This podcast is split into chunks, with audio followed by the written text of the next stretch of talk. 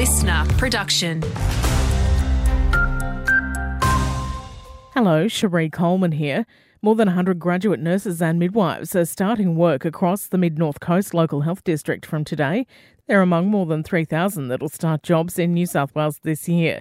Health Minister Ryan Park says it's part of work the government's doing to rebuild the hospital system after COVID. Well, it's absolutely critical. New South Wales has one of the best health systems in the world, but I'm determined to make it even better. And to do that, the crucial thing is to make sure our hospitals and our health facilities have adequate staff.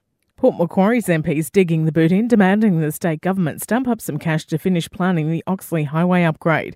Leslie Williams says the federal government ripped $4 million out of the project, calling on their state counterparts to replace it. The Oxley Highway Stage 2 incorporates both the Wrights Road roundabout but also includes the Lake Road roundabout. So they are really important entries and exits to both our health precincts, to our education area, uh, and also to a growing residential area.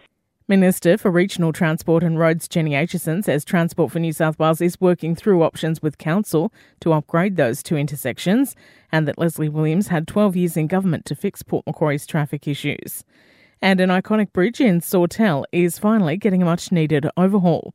Boambee Creek Footbridge connects Sawtell with the southern end of Boambee Beach and has become a photo hotspot for locals and tourists.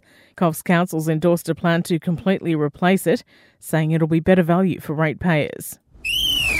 Having a look at sport now, North Coast Football says referee abuse is a concern as we await the start of the soccer season. Football Australia has called for people to come together and create a positive culture after a concerning rise in incidents in the A League. Match officials coordinator David Horseman says there's also been a rise locally in recent years among players, coaches, and spectators. The abuse that some of our referees receive is just next level and, and certainly not called for. And the majority of our referees are kids, and we do lose some referees due to uh, abuse throughout the season.